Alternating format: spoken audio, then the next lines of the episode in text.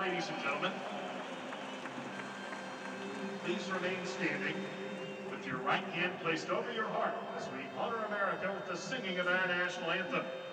Today's anthem is being performed by two Barbershop Harmony Society choruses under the direction of P.D. Stieber, the Pathfinders Chorus from Fremont, and the Continentals Chorus from Lincoln.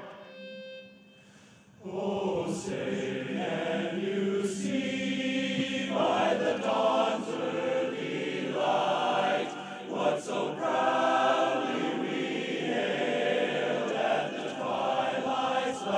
gleaming, whose broad stripes and bright stars